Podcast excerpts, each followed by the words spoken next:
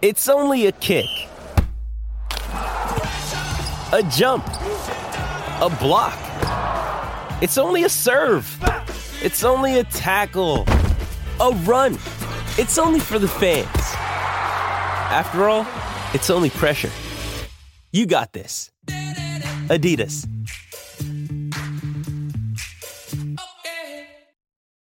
This episode is brought to you by Shopify. Whether you're selling a little or a lot, Shopify helps you do your thing, however you cha-ching. From the launch your online shop stage, all the way to the we just hit a million orders stage. No matter what stage you're in, Shopify's there to help you grow. Sign up for a $1 per month trial period at shopify.com slash special offer, all lowercase. That's shopify.com slash special offer. What does it mean to be locally owned and operated? For Cenex, it means everything. It means that we know if you take your coffee to go or if you like to stay a while. It means we've helped Little Leagues get jerseys and local festivals get funding. It means we know what our communities need. So you'll always leave Cenex with a full tank, full of snacks, or full of smiles. Or all of the above. And that means the world to us. Cenex, powered locally.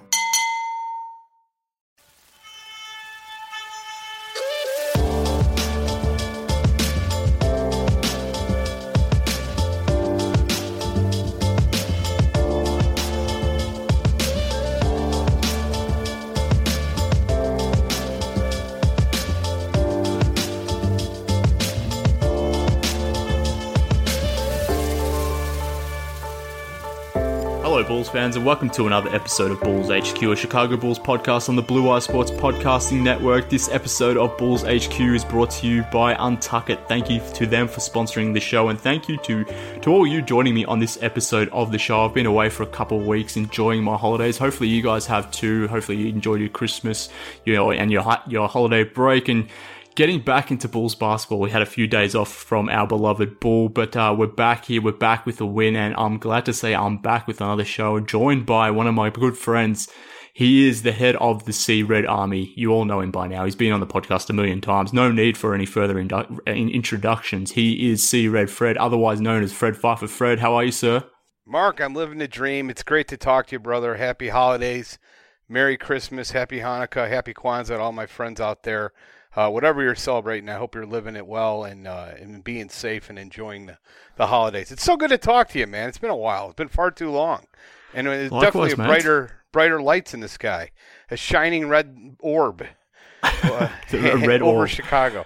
Well, I mean that that happens when you destroy the Atlanta Hawks by 35 points. That was a pretty damn comprehensive win, and it was it was always probably going to be a win, given that the Hawks were without Trae Young and even your boy Jabari Parker. It was it was always going to be a comfortable win for the Bulls, but it was good to see them not let up. They could have, I guess, taken the foot off the gas in that second half, in, in that second half particularly, but uh, they they let they didn't let up. They kept uh, they kept hold of that lead, thankfully, and they they absolutely crushed the Hawks, which was nice to see. I I, I kind of wish they could play the Hawks every game. They might actually be an eighth seed if if that were the case. How dare, how dare you?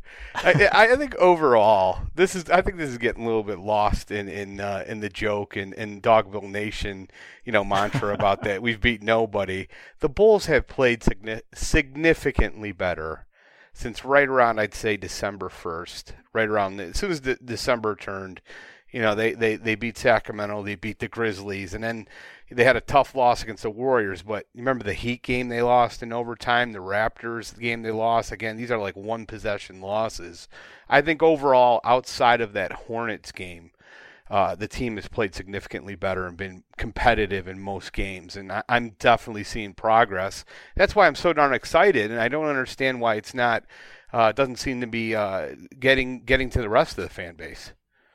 Well, I mean, it, it depends on, on what lens you want to apply. And I say that because if you look over the last sort of 10 or so games, maybe in a little bit back further, they're hovering around a, fif- a 500 record. So they, from that standpoint, when you just sort of say that, they're pretty much playing up or living up to expectations to a degree from that standpoint. But then when you sort of dig into where they sort of play game to game. It's sort of all over the place. Like I go back to the last time they played the Hawks, they destroyed the Hawks that time, but then followed it up with that Hornets game that you referenced, an absolute terrible game. Or, then the next night they literally beat the Clippers, which was a good win, their lone win against the 500 team this season. That was a good win. But then after that game, after a nice win, they somehow blow a 26 point lead against the Thunder and lose that game. So. yeah. It's sort of all yeah. over the place. They they beat the Wizards in overtime. That was a nice I guess 12 minutes, final 12 minutes that they played, they the first three quarters they weren't that good. So whilst their record over the last 10 to 12 games, maybe even 15 games, has been better, and they they certainly have been better. I don't think the I, I don't know. I, I'm I don't know how sustainable this is because if you look at one game, they're all they're kind of all over the place. Consistency hasn't been hasn't been a thing for this Bulls team just yet. Well, yeah, that's because consistency is not a hallmark of young teams. That's a fact that started at the beginning of time in, in competitive sports and especially in basketball. The Bulls have the second youngest, is either second or third youngest team in the NBA, and those type of teams are not going to be consistent. So that's why you're going to see 132 points against the Hawks, and then in the very next on a Wednesday, and in the very next game they score 73 against Charlotte. It's it's frustrating. It, it causes anger, and I understand you know the frustration with the fan base, but you also have to look realistically at the team a lot of these guys, few of these guys have played together. Even though you know Lauri and, and LaVine have been here for a couple of years, their, their injuries they've been so injured and, and so they really haven't had a lot of time to kind of develop a chemistry. A lot of new faces this year. I didn't expect them to, to start out as bad as they did, but I did expect them to start out, you know, definitely at, at, a, at, a, at a poor end uh, compared to how they're going to finish. So that's why I'm pretty excited about. And although you make a good point, the schedule is going to get a lot more difficult. I still think the team is starting to. We're absolutely seeing signs of, of, of greatness.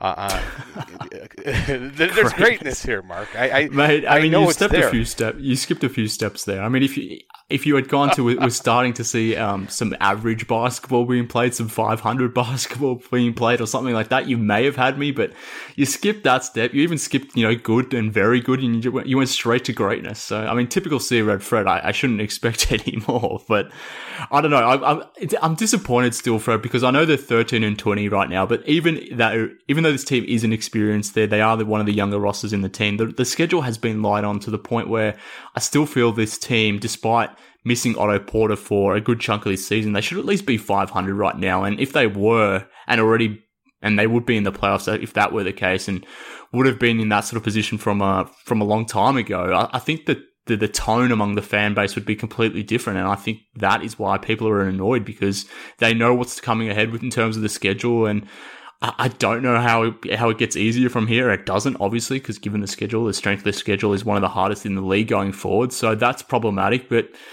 I think they've sort of left it too late here, which is that's why the dis- disappointment exists.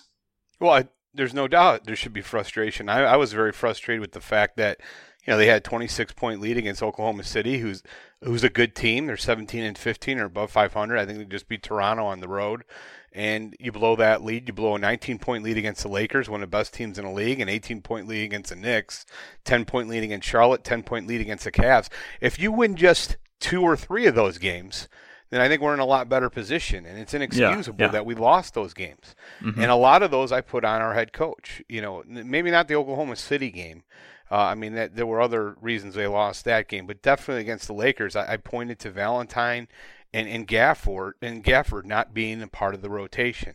It's no coincidence that Gafford's entry into the rotation suddenly the Bulls seem to be playing a little bit better defensively. It's he's a he's a he's a great rim defender. I think he's averaging like a block. Uh, he's leading the rookies in blocks, and he's only playing 11 minutes per game.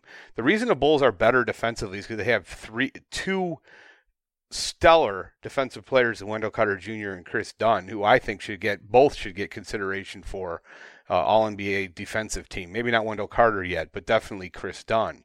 And that's the reason why they're better defensively. It's because you have some players that can really play D on this team. Not only that, Satoransky's top 15 in steals. He's not a terrible defender. Even uh, LaVine is uh, top 20 in steals. They, they're very aggressive in, in, on the defensive end, and I think it's starting to be reflected in, in, in, the, in the winning column, and it's definitely being reflected in defensive efficiency. But I, I would like to point out Dogville Nation. This is the difference between Dogville Nation and Sea Red Nation. Let's point this out. I saw this tweet come out. I don't know who sent it. I know there's a couple members of Dogville Nation who jumped all over it. The Bulls defense is like fourth in efficiency. Yeah, I definitely this. jumped on this. I want to talk about this for sure. Let- Let's talk about it right now. Let's Let's, talk it. about it right now. So uh, it, it's uh, but they've played nine teams. Correct me if I'm wrong here. That are in the bottom ten in offensive efficiency. Is that correct? I I, I think you're referring to Mark Strotman's tweet, if I'm not mistaken. I- Yes, am I, I correct so. in saying that? I think so. Yes, formerly of NBC Sports Yeah, Chicago. yeah, yeah. Mark. Good, So Mark guy. was Yeah. basically questioning the validity of the Bulls' defensive ranking, and I I certainly side with him on this. And from this perspective, given that they have faced uh, some weaker offenses, let's say, and that may be propelling their defensive rating. But I'll, Well, I'll let hold you continue. Go ahead. Well, yeah, hold on a second. So let's find a tweet just to make sure it's fair here. Uh, let's find Str- Strotman's tweet. Do you have it in front of you? Can you read it? No, but wh- So- while you, while you find it, I I like to point out, and this is how comprehensive this Bulls win against the Hawks was yesterday. They moved from ninth in defensive rating prior to the game up all the way to fourth after the game. So that's how big of a beatdown that game was. The Bulls jumped five places, and they were actually 30th in offensive rating prior to that Hawks game, and they jumped up to 27th as well. So they basically played both sides of the ball. That's how bad the Hawks are and how good the Bulls were in that specific game, and enabled them to sort of jump up the way it did. But I guess that was sort of a microcosm of the season in the sense that the Haw- the Bulls have played the Hawks three times and they've smashed them all three times, which has certainly helped sort of pump up those metrics to a degree. I think Jason Patt had a tweet the other day, Jason from um, from Cash Considerations. He he mentioned that the Bulls are 8-0 and plus 142 against the Hawks, Pistons and Grizzlies seasons and then and then they're sort of 5 and 20 and a minus 157 against the rest of the NBA. So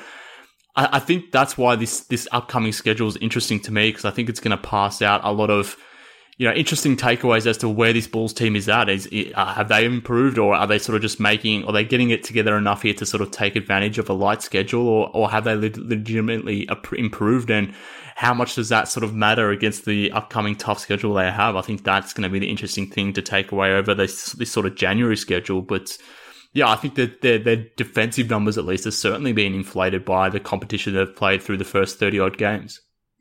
Okay, so suddenly the tweet's unavailable from Mark. I That's a don't know. I don't know why, but it was. I remember distinctly what it was. Nine, nine, uh, nine of their uh, nine of their thirty-three games have been against a bottom ten offense, which led me to reply, of course, to get. I think it was counter. 13. It was 13, and you replied, how No, many no, no, it was nine. It was nine. It was nine. Um, I think it was 13. All right, well, and, let's say it's thirteen. Let's say it's thirteen. And he replied and- with 11 top 10 offenses. Is that 11 where you're top? 10. Yes, Yeah, 11 top 10, which led me to a little bit further research. And you know what? Right. Oh, Yeah. guess what? Lo What? and behold, the Bulls have played 53% of their games against top 12 defense offenses. Really? Top 12. So that's 53%. It, it was very interesting how Detroit and Portland were left five games versus those two teams who were 11 and 12 were left out of the list. But you know, I, I digress. The fact of the matter is they played more than half their games against top 12 offenses and yet based on that tweet, I'm supposed to believe the Bulls have been incredibly lucky and being I mean, it's just so ridiculous. It's like, come on guys, let's be honest. No, Let's- let's no. Look, I, I think people are prepared to say the Bulls have been better on defense than most people thought. I certainly am happy to Thank admit you. as much. But uh, was anyone realistically expecting them to be the fourth best defense in the NBA? Are they truly the fourth best defense in the NBA? No, I don't believe so. And No, I think we're going to find that out pretty soon, given that they're playing the Milwaukee Bucks uh, on Monday. They're the second best offense in the NBA. They've got a game coming up against the Mavericks uh, in a week's time, where they're the best uh, offense in the NBA. They've got the Celtics in a couple days as well. I think they're fourth or fifth on, on offense. And then they also have the Jazz too, who have been a little bit disappointing this season. They're only 18th on offense, but they have the ability to be better than that. So it'll be an interesting couple games coming up. And I think that will be the true test of this Bulls defense. I think you're probably right. I think they probably have the seventh best defense. How, how do you like that? Well, I think more 13th, seven- 14th. But okay, right. So it goes along with my seven mantra. No, Oh, the right, bigger right. the problem with this team has been their offense. That's been the issue from day one, and and I think there's warning signs that that's changing. I mean, or, or uh, happy signs that that's changing quickly. Markkanen started out the year unable to hit an open jumper for some reason, and his stats over the last three months have gone up considerably. I think I saw one he's shooting over 40% from three this month of December, which is everything. It's huge. And not only that, Wendell Carter Jr., who I'd pretty much given up for lost, he's this is a guy who I watch religiously at Duke who was I was very impressed with. I thought had a, a, very high shooting ceiling, and for the life of me, I couldn't understand why the Bulls had relegated him to some kind of hey, let's set a pick and then run in. The, you know, it just it's unbelievable how poorly I thought they utilized his considerable offensive skills as a passer and shooter, and suddenly he's shooting threes like he should have been doing all year. Yeah. And I almost drove off the road in a pregame show the other day when Boylan said we want him shooting threes, and you know I've no one's been more critical of Jim Boylan than me, but when he stops doing things that piss me off, eventually I got to say, well, I'm feeling a little bit better about him. And when I heard him say that, that's like one of my biggest pet peeves is why is Wendell Carter Jr. not shooting the ball more? Why does he not even look at the basket often? And I think if that's if they realize that if he can hit threes at a greater percentage, my God, the Bulls will have a four and a five. They're going to pull guys out at you know 25 feet, and that's going to make Zach LaVine better. It's going to make every player on the team better that's been the biggest problem, I think, is you know, a lot of teams that weren't even looking at Wendell Carter Jr. And, and there's always a center then right near the rim, not coming out to guard Wendell, and it's just it, it's hurt. The, I think it's hurt LaVine in some games, and it's not only hurt him but the other players, Sato, etc. So this is a great development for the Bulls, and it's it's key because I've always felt that they had this ability at the four and five, and these two are could be rock solid tandem for the next ten years but you know they haven't developed. But now we're starting to see signs that things are getting better.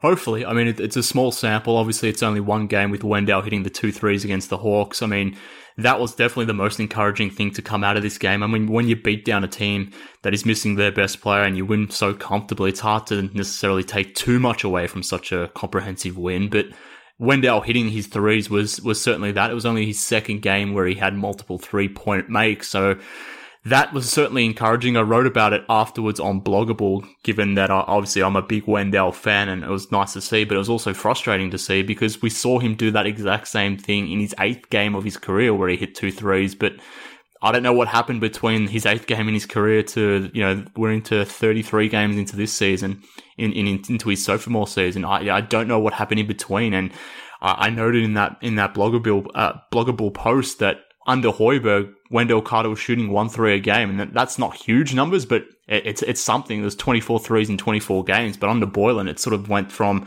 24 threes in 24 games to eight threes in 20 games last season, and then he's been shooting only you know, prior to yesterday. He only had taken 19 threes in 32 games, so it would seem that he's been told to put away the three, but now it seems like he's been told he's a, it's a, he's allowed to shoot the three for whatever reason. So hopefully hopefully that happens. But I want to talk about Mark, and, and he has been certainly better in December. I, am not going to suggest anything else apart from that. He, you know, it's it's it. I mean, given how bad he was in October and November, I think anything that is remotely positive is obviously a good thing to see. But has he really been?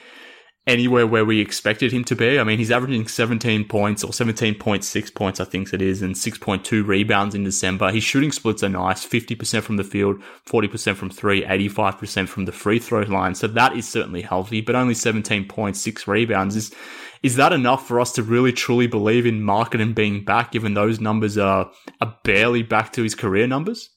No, no, he's been the biggest disappointment to me by far on the team so far and I, I, I, don't know what I, I, think it all just as I said before it comes down to he, he, missed far too many wide open jumpers. I don't think the Bulls. I think he's a player that you need to have set plays for. The Bulls kind of run, or at least for the vast majority of the season, basically are running this communist offense where everybody has a chance to to do something. But again, he's been more relegated to like a, a three point shooter, which is that's true. That's his, probably his best feature as a big man who could stretch the floor. But I, I've always felt he could do a lot more. I like him off the dribble. I think he's. I, I do like his moves off the dribble, and I do think they the Bulls should take advantage of him in the post when he gets off of a matchup where that he can take advantage of, where there's a you know a lot more pick and pop with with LaVine. I don't think they did enough of that. I, I don't nah. understand the reasons why they're so against using him on a pick and roll or pick and pop with LaVine. They didn't do that enough, but he's played to me considerably better in December. So I, I kept on saying I, I still f- could not believe that this was the same guy who in February, you know, was at like a 24-12 or whatever, who's, you know, so I, I refuse to believe that he suddenly turned into, you know, a rich man's Cameron Bairstow. I, I believe in Lauri Markkanen I know he has the talent, but what he doesn't have is that selfishness you kind of need to have as a superstar that hey, I am badass and get me the ball, and I'm going to demand a certain amount of shots per game. He doesn't have that at all, and so he's not an, an alpha. I, I, thought he had top ten ability. I've kind of come around on that that he's probably more of a top 25 guy, maybe a beta or C type player, uh, but he's still a valuable player for this team, and you know, but he's not going to be the the A guy. But it, I think we always forget he's 22 years old though, too. You know, it's not something that you learn overnight. I, I, just think it's just to me the biggest, most frustrating thing about him is, is, is how he's just disappeared in some of these games, and I, I put a lot of that on coaching. Sometimes for you got to realize Lauri needs to you need to call plays for him. Then you need to make sure he gets the ball, and they're fine with him just being kind of like relegated to bystander in the offense.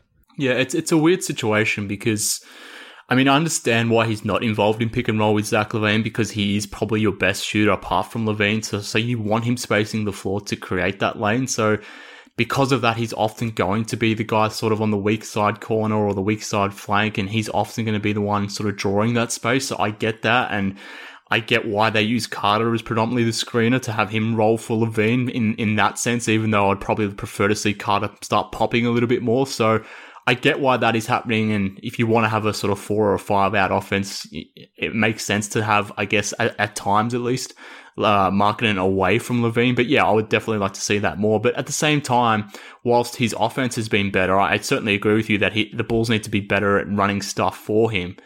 Uh, that doesn't explain his weak rebounding that we're seeing this season. Only six rebounds in December. I mean, like I said, 17 points, six rebounds. They're, they're small forward third option numbers that he's been putting up this season. So whilst he certainly has been better in December, given how bad he was in October and November, I mean, they're Otto Porter numbers that he's putting up. So I, I want to see more from Laren. I'm, I'm still, I'm still disappointed.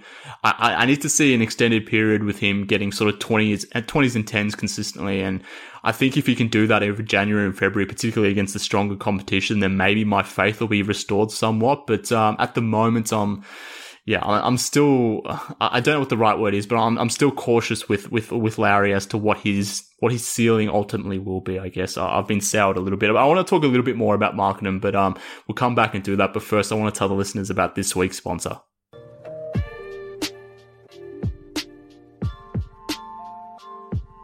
Ever see an untucked button down? They look bad. Why? Because they weren't meant to be worn that way. Thankfully, there's Untuckit the original button down shirt actually designed to be worn untucked. No matter your size or shape, untucked shirts always fall at the perfect untucked length. With more than 50 plus fit combinations, untucked shirts look great on tall, short, slim, and athletic guys of all ages. You can pick your favorite untucked style online or check out one of their 80 brick and mortar stores. Choose from styles like wrinkle free button downs, super soft flannels, outerwear, and more. With Untuckit, your shirts will never look baggy, bulgy, too long, or too big again. And best of all, their website is super easy to use. They even have a whole page devoted to helping you find your right fit. So whether you're shopping for the perfect holiday gift or just trying to craft a smart, relaxed style of your own, Untuck is the way to go. Visit untuckit.com and use code BLUE for 20% off at checkout.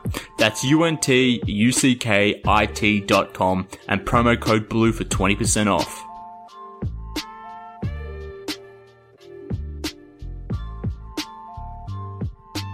All right, back to the podcast now and back to a conversation about Lauri Markkanen. And Fred, this is something I was thinking about the other day, and and I don't know why I thought of it. Maybe it came.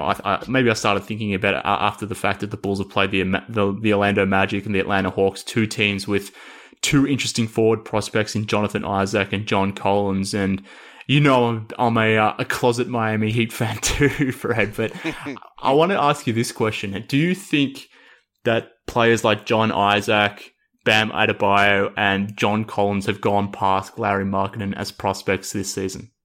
No way.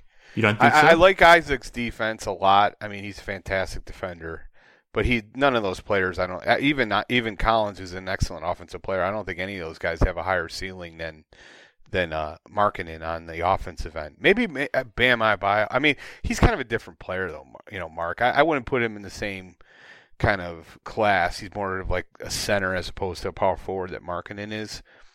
Well, know, he's playing the four question. for the Heat this year. I, look, I, am not. I don't necessarily mean just offensively. I just mean as a complete prospect. Who would you rather have? Would you rather have Markkanen over those guys? Where does he sit in that four man group? Because uh, to me, I think I would have had a, probably a different answer prior to the season than than what I do now. I guess. I guess you're right. You know, in retrospect, now that you mention it, I'd put Markkanen second behind Bam, and then I'd, I'd probably have uh, Isaac third and Collins fourth. Collins to me just defensively he's not he does he's nowhere he's nowhere near where he needs to be. And I know Collins had a nice game yesterday against the Bulls, but I still think that Markkanen's got a much higher ceiling and shooting is his shooting is so good. It's such a it's such a great trait to have in today's NBA. I still believe in him, big picture. But you know the biggest problem to me with Markkanen, he's just not. He's been so soft this year. I I, I kind of felt like in the first two years I didn't see that at all. I thought he was a pretty tough player. I saw a lot of great signs with him being aggressive, making those tough rebounds. And this year, there's been so many times where I said, "Man, that was weak," you know. And I, I've had that. I've said that like more times in in these two months than I did in his previous two years. And that's where I've been so frustrated with Markkanen. That's a good question, though. I, you know, probably Bam. He's I'd probably go him one. Um, but then again, Bam doesn't have the shooting ceiling that, that these other guys do, and either is either is Isaac. Isaac is really great defender, though. That's a great yeah. question. I, well, yeah. So how would you rank it? Yeah, I mean, it, it, ultimately comes down to you know, in terms of how they fit on a specific team. It ultimately depends on the other players on the roster. But if we're just talking about single guys that I just I'm interested in building around, I, I definitely take Bam number one because what Bam is right now, and I think Bam is going to be an All Star this season. I think that's ultimately what or at least what I hope Wendell Carter can be. So I like Bam Adebayo a lot. I think he's definitely the best of that group. But I think John Isaac, I have more faith in him turning his offensive game around than I do Markkanen becoming a more complete, well, I won't say defensive player, but maybe just an all round player. So I think I have more faith in Isaac in that sense. And then it just comes down to John Collins versus Lauri Markkanen to me. And I think that maybe is a bit of a wash, given that Collins has basically missed most of this season as well, given he was uh, out for 25 games with that PED sort of uh, issue that he had. So I think that is could go either way. So I probably having third or fourth, depending on my mood, I suppose. But I, I definitely have Adebayo and, and Isaac ahead of him. Yeah, Adebayo still is shooting I, I, I can't recall. I don't have in front of me, but I, I don't ever recall seeing him hit a three. I don't think he has any any any, any shooting ability whatsoever. I don't think he's a great free throw shooter either. Either, from what I recall, um, yeah, Isaac's no. def- is is you know elite man. That guy is a great defender. But again, similar feelings about him on the offensive end. Um, I just think if, if Markkanen could ever get to forty percent from three, he's good enough defensively that big picture overall, that is going to be such a valuable asset that I would put him, you know, on the higher end than, than any of those guys. Yeah, I mean, look, we'll be tracking all those players throughout their careers. They're all in part of the 2017 draft. They're all play similar positions. They're all obviously very different players, but uh, it'll be interesting to see how they sort of all materialize and fulfill their uh, their basketball destiny over the next few years. But yeah, like I said, from this from prior to this season, I probably would have had a different order. It's obviously changed quite a bit, yeah, based on how things have played out, but maybe it changes again as as we move forward. But what, do you got Bam stats in front of you? I'm curious. I do have his stats this season, so he's averaging 15 points, 10 rebounds, and basically five assists whilst playing some um, elite defense. How about shooting a three? What's he? Uh, he's a very bad three point shooter and a 70% th- free throw shooter. So he's certainly not the offensive player that that uh, Lauri is in terms of a finisher uh, from distance at least, but uh, in terms of playmaking and creating, I think that sort of certainly makes up for it as we as uh, oh, at least in my mind. Much better. You're right. Bam's way better than uh, Lauri. So, yeah, great question though. I'm curious to see how the, how your listeners would vote on that. Yeah, I, let I, hope know. Collins would be fourth out of all those guys. Yeah, well, look, like I said, we'll, we'll see how it all plays out, but it, it's interesting thing to think about. And like I said, I don't know why I thought about it the other day, but uh, something to monitor as we go forward. But I, I, wanted to go back to the defense just, just a bit here because, like I mentioned, they're, they're playing some pretty elite offenses coming up. That'll be the true test of where this defense really sits and maybe the offense too. But I, I was I, I, guess the reason why I still don't believe in this defense is because I, I just don't believe in the scheme in the sense that the Bulls are bottom five in terms of allowing shots in the rim. They're bottom five in terms of letting uh, the amount of threes they let or give up from the corners. So you don't want to keep giving shots up at the rim, and you certainly don't want to be giving away threes from the corners. But this Bulls offense does that. It, it for whatever reason doesn't want the defense taking mid range shots. So I would kind of want the, the defense to be giving up mid range shots instead of those corner threes or those shots at the rim. So that that reason is why I still have problems with this defense, and that's why I'm not a, a real believer of it. But I, I, don't know. Do you do you think, despite those numbers, um, are you more in belief that them ranking fourth or seventh or whatever it ends up being is more of a testament as to how good they are defense as to what their shot profile they're giving up? Yeah, because I, I, I believe it's it's always the players a lot more than scheme. And when you look at let's look at their perimeter defenders, you know, I can't say enough about Kris Dunn. In like a 10 day period, he held Jimmy Butler, I think, to something around 4 or 3 or 14 shooting. A few days later, they played the Atlanta Hawks. He held Trae Young 3 or 14 shooting. So let's just stop right there. Two completely different offensive players, both excellent offensive players. Jimmy Butler, you know, what six seven, two twenty, and then Trae Young was what uh, six foot, you know, one eighty. Um, and and you do a job like that on defensively, and then later on against the Clippers, he Paul George at the end of the game, he's on Paul George, and just uh, then he's on Chris Paul a few days after that. When you have a def- an elite defender like that, you're going to be able to play any team in the league, uh, and and have an opportunity to win because you got a guy that can is literally in the top. I'd say seven, six, five. I think he's a top five perimeter defender in NBA this year. That's how good Kris Dunn has been. It just blows my mind how good he was. Go to that Oklahoma City game. Chris Paul did absolutely nothing when he was one on one on on Dunn. He had to you know, go through several picks. And don't get me wrong, Chris Paul was awesome in that game, but he did his damage against other players. It was either on a pick and roll where the bull switched and then he would destroy the big man, or when he had the coach's son on him and scored, you know, point after point. But uh, he didn't do anything, very little against Kris Dunn. So when you have a, a, a, player of that skill level defensively, and then you have a guy on the interior like Wendell Carter Jr., I think is just extremely underrated as a defender um, you're going to be good. It's, it's it's impossible not to be. Uh, so I, I, think it's you know scheme no matter no no matter how bad the scheme is. And I, I hear you say this, and and I, I think you make a great point. I, I earlier in the year, but haven't you seen the Bulls at least show some flexibility in that?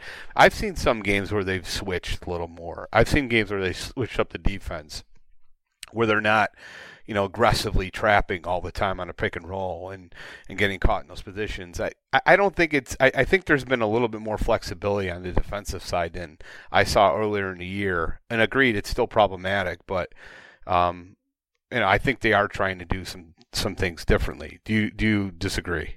No, I, I don't disagree specifically. I think I think they're still running the same scheme, but maybe not being as ultra aggressive as they were initially. And, and, and the players that I mean, what what Boylen is asking Wendell Carter to do is kind of insane for a second year center, but uh, Carter is doing a fantastic job of it thus far. You know, he's guarding all the way out to the perimeter, then having to run back and guard the rim. I mean, that is an enormous task. And the problem early on was the people that were sort of meant to rotate and help him out the, on the backside, they weren't rotating quick enough, and those rotations have, have been better. So that I think is where the Bulls have been um, somewhat better in this scheme, but I, I, still I still don't like the shot profile that they give up, and I and I think against better teams that's where it becomes problematic to a degree. So that's why I'm wondering, I guess. But I want to talk about Kris Dunn now that you mentioned him. Actually, I wasn't planning on doing it, but he's been damn good this season. He's probably been the best.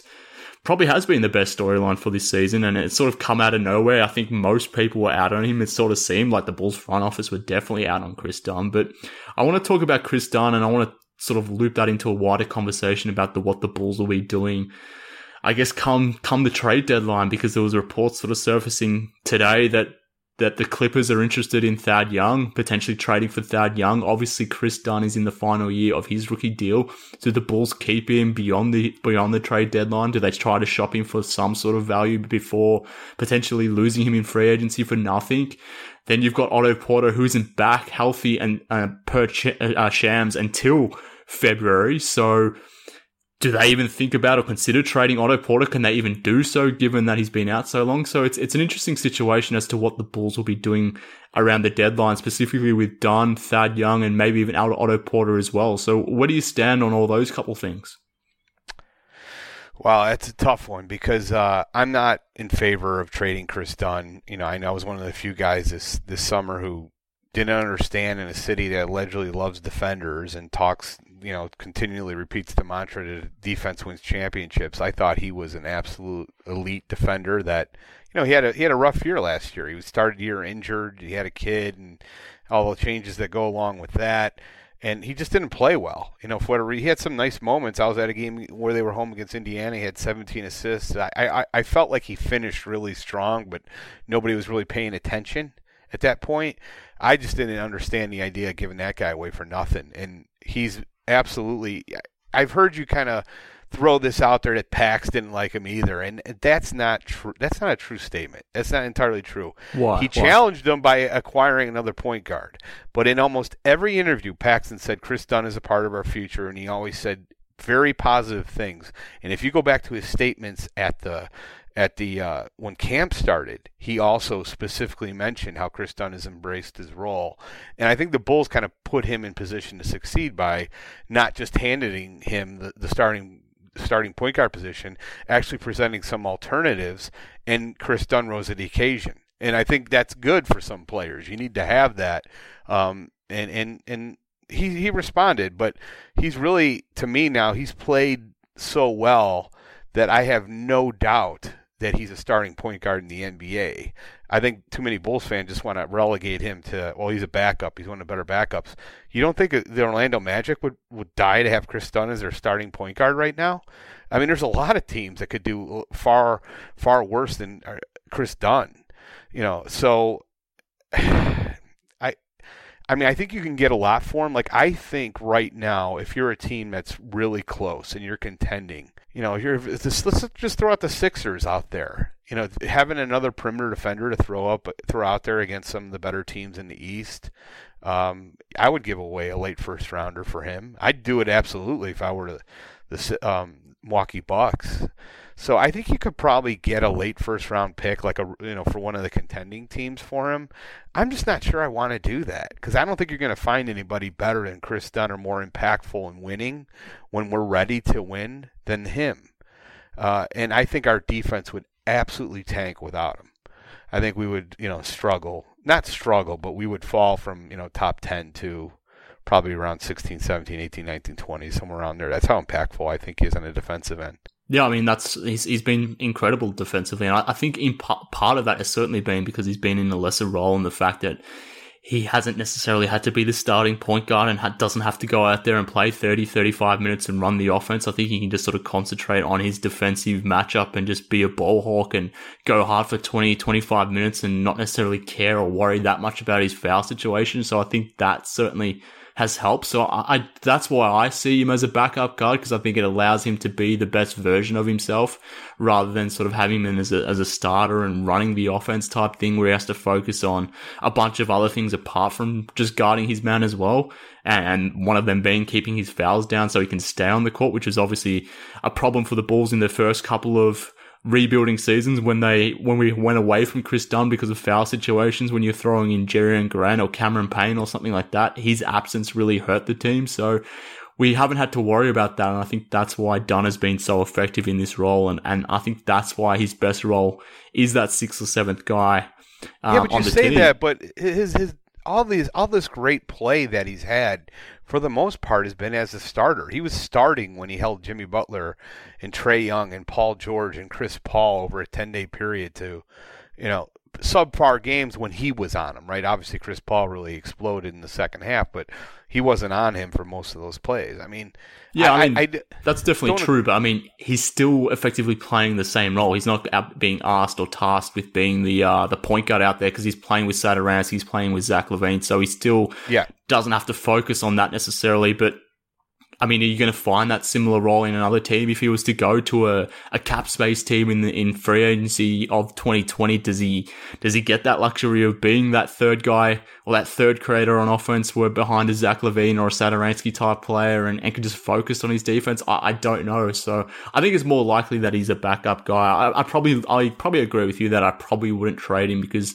I don't know if most teams would want to trade for Dunn given that he is a, he is a guy that can be had in free agency, particularly, I think even contending teams, they can sort of snap him up pretty quickly with uh, their mid level exception. Obviously, cap space teams could go after him as well. So I don't think there's going to be a. Yeah, but he's a, he's a, a restricted free agent next year. He is, but if they pay. If someone offers him a three-year, twenty-five, three-year, twenty-seven million dollar deal, the Bulls matching that after sort of signing Satoransky, after drafting Coby White, potentially drafting another guard in the draft. I mean, do they do I think that? you got to seriously consider that. Yeah, why? Why would you not? I mean, it, it, nine million a year for Kris Dunn to me is worth it. Maybe, maybe it is. I, I don't know what the answer is. Uh, it ultimately probably depends on where the team finishes at uh, at the end of the season. Obviously, if it's uh, a bad end to the season where we have to consider a whole bunch of options, then maybe we're uh, we're thinking about maybe not re-signing me. I, I guess it's a fluid situation for me with Kris Dunn, but I think the more interesting one is probably or most certainly Thad Young and whether the Bulls want to deal with him want to deal him or trade him. Obviously, Cowley sort of reported a month ago now that he wasn't happy with his role or whatever it may be. He wasn't happy with the minutes he was getting.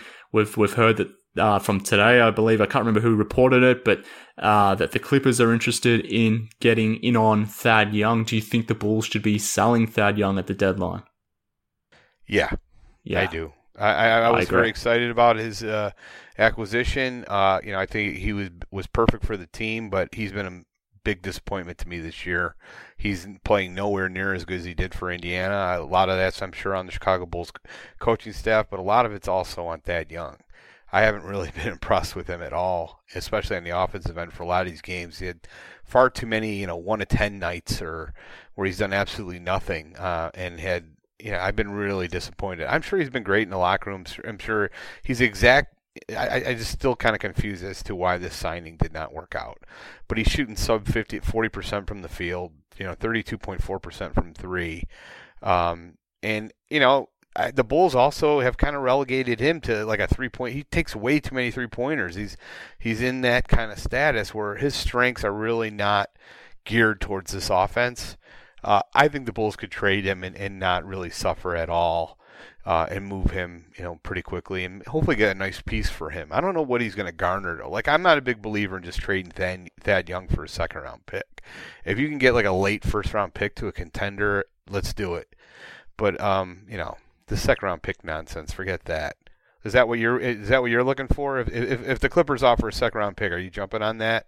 No, I wouldn't be quick to jump on it, but I, I would be interested. I definitely would want their late first because that is what it will be. It'll yeah. be it'll be a twenty fourth pick, twenty fifth pick, something like that. Something you can throw throw against the wall at the draft and hopefully find a player late in the draft, a role player of sorts. That would would be ideally what I want. And obviously to make salaries work, you'd have to trade for Mo Harkless, who is a player I've always liked. I think he could be a nice wing option for the Bulls at least for the remainder of the season. Who knows beyond that, but whether you can get Harkless and a late first for Thad, I, I don't know if the Clippers would be interested in that. Maybe they would, maybe they won't, but that's kind of the deal that I would be definitely liking to entertain. But I think I think trading Thad does make sense for the reasons that you noted. He has been somewhat disappointing, and I think part of that is certainly on the Bulls. They're, they're just asking him to do too much in that second unit because that second unit relies so much on Coby White that they don't really have another ball, another ball handler, particularly with Kris Dunn being in that starting unit now. So Thad is just dribbling way too much, and part of that is on him, but part of that is on the offense needed him to do that. And, he, and he's not that player. He's just a junk hustle type player that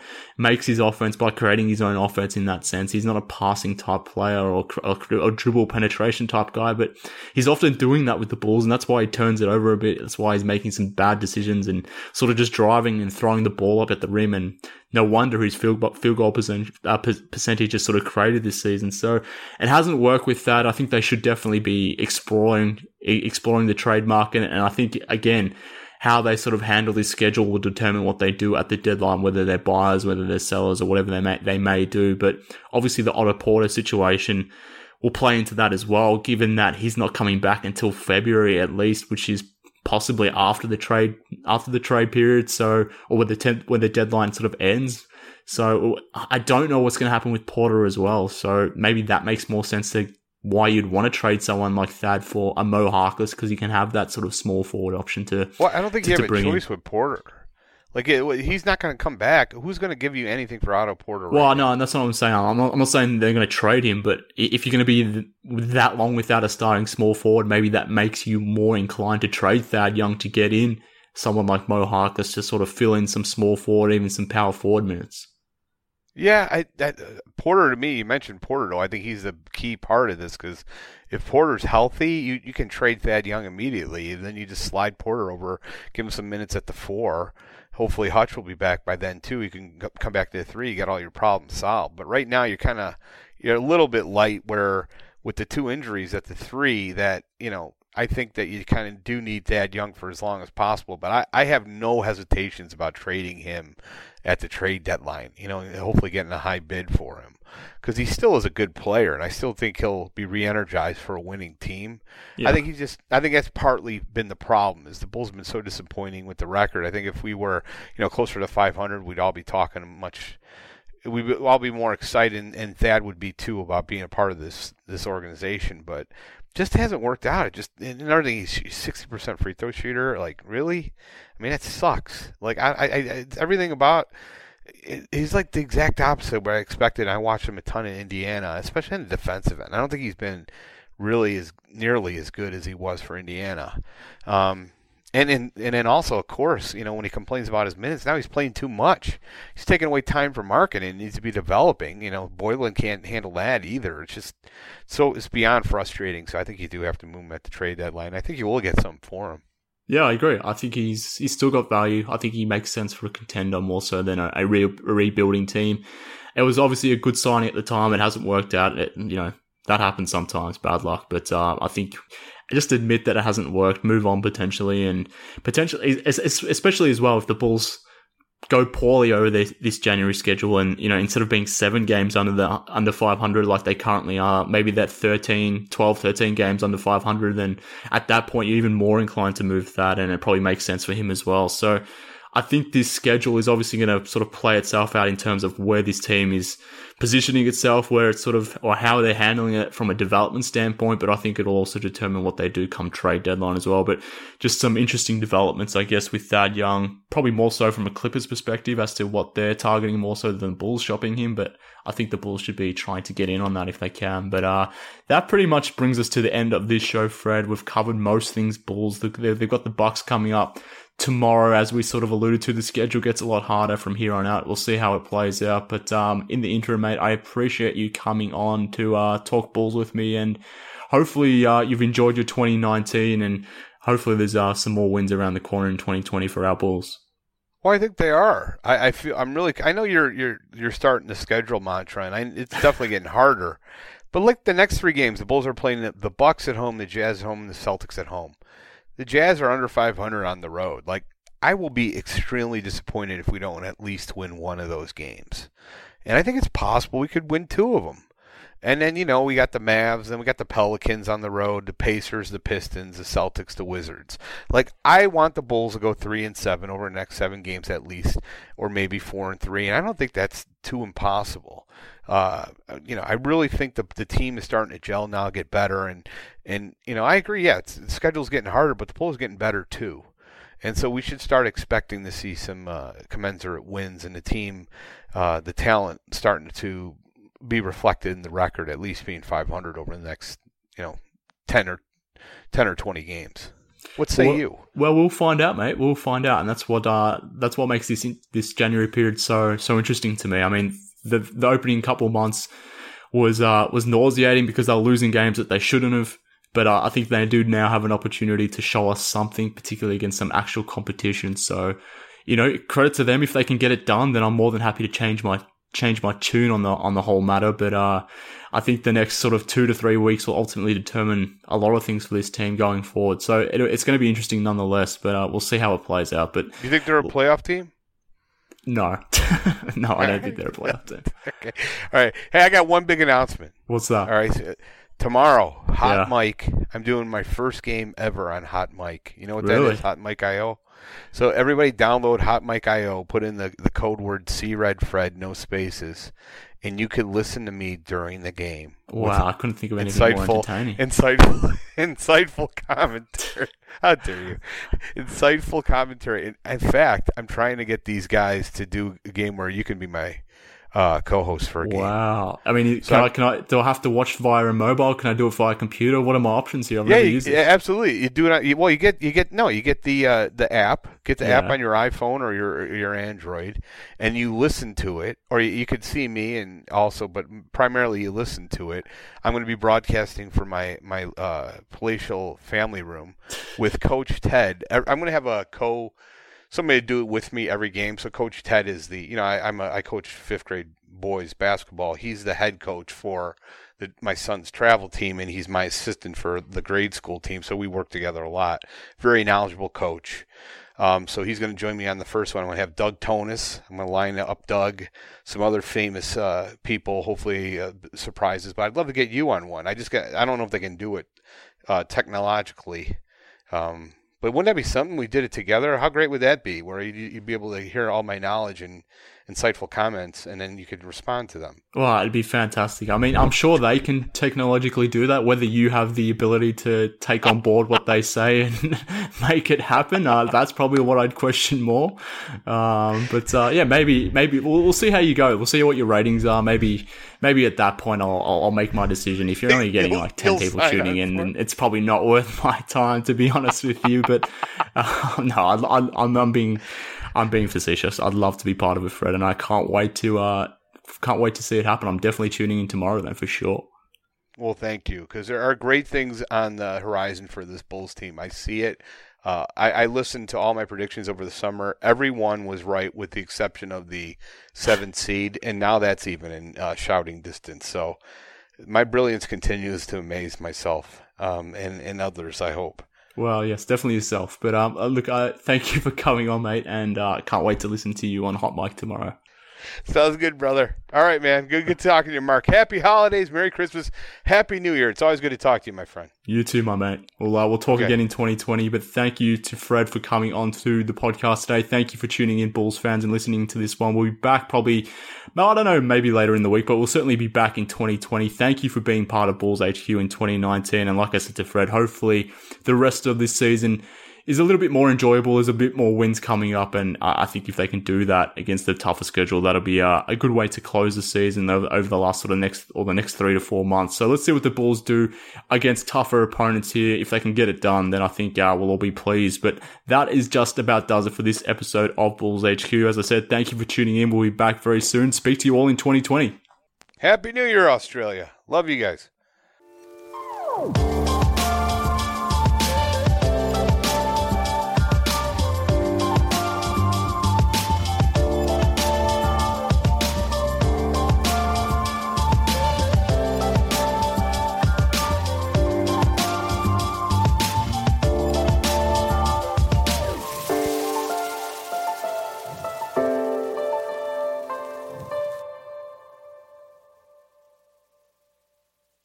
I'm Amira Rose Davis, historian and co host of the sports podcast Burn It All Down. And now I'm hosting the new season of American Prodigy, all about black girls in gymnastics. For the last 40 years, black gymnasts have moved from the margins to the core of the sport and changed gymnastics along the way. Now, they tell their stories. You'll meet trailblazers like Diane Durham, superstars like Jordan Chiles, and everyone in between. Listen to American Prodigies on Apple Podcasts, Spotify, Stitcher, or wherever you get your podcasts.